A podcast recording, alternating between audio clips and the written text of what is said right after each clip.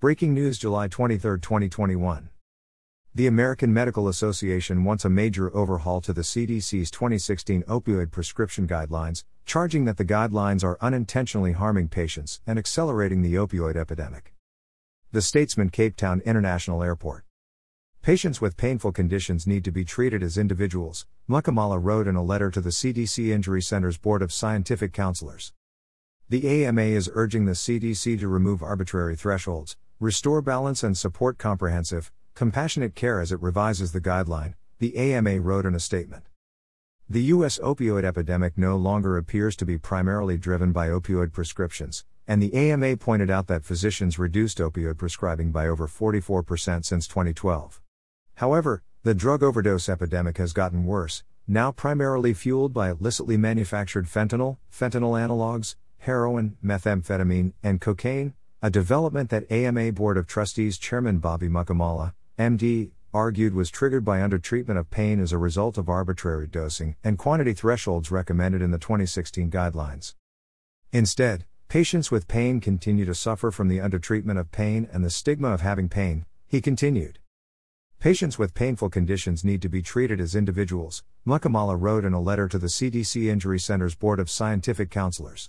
They need access to multimodal therapies, including restorative therapies, interventional procedures, and medications. These include non opioid pain relievers, other agents, and opioid analgesics when appropriate. Hope Johannesburg, South Africa.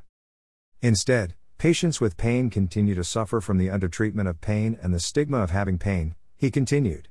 This is a direct result of the arbitrary thresholds on dose and quantity contained in the 2016 CDC guideline. More than 35 states and many health insurers, pharmacies, and pharmacy benefit managers made the CDC's 2016 arbitrary dose and quantity thresholds hard law and inflexible policy. At Lalina, Peacock. That happens more than you can imagine. Or, they don't care. Or, they're convinced we are crazy drug addicts. But, basically, anything other than admitting people with chronic severe pain need serious pain relief. A major issue, according to the AMA's June 2020 letter to the CDC, is that many states, health plans, and pharmacy chains misapplied the CDC guidance to institute strict, specific limits on opioid prescribing. For example, Walmart and CVS Caremark placed a seven day hard threshold on prescribing, and more than 30 states have enacted laws with opioid prescribing restrictions ranging from 3 to 14 days, including many with morphine milligram equivalents, MME, limits, and other restrictions. CDC's threshold recommendations continue to be used against patients with pain to deny care, Mukkamala wrote. We know that this has harmed patients with cancer, sickle cell disease, and those in hospice. The restrictive policies also fail patients who are stable on long term opioid therapy. Jeff Singer, MD underscore. Politicians and policemen should leave the practice of medicine to doctors and scientists. In its statement, the AMA noted that its comments mirror those of the opioid workgroup, which recently issued a report outlining the foreseeable misapplication of the guidelines and suggested a series of revisions that would help to relieve some of these problems.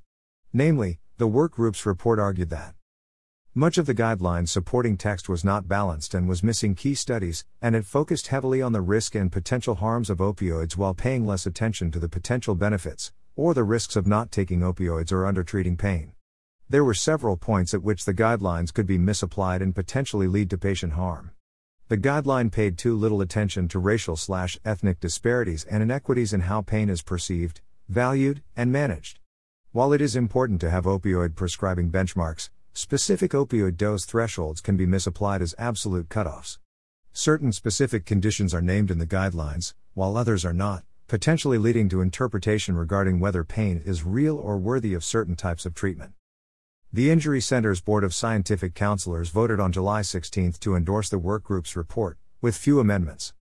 Victory ahead from Victory over Colon Cancer 2017. Patients with pain need the CDC to be their advocate and urge it to rescind the perceived limits on opioid therapy doses or days, Mukkamala told the Board of Scientific Counselors. We have an opportunity here to care for these patients responsibly with your help. Richard Red Lawhern PhD underscore. The DEA Enforcement Foundation relies upon unproven unscientific data, that must be repudiated and all persons charged, convicted, and imprisoned must be released, exonerated, and financially compensated. According to the CDC, a revised opioid prescribing guideline will likely be posted for public comment sometime in late 2021. For now, you are.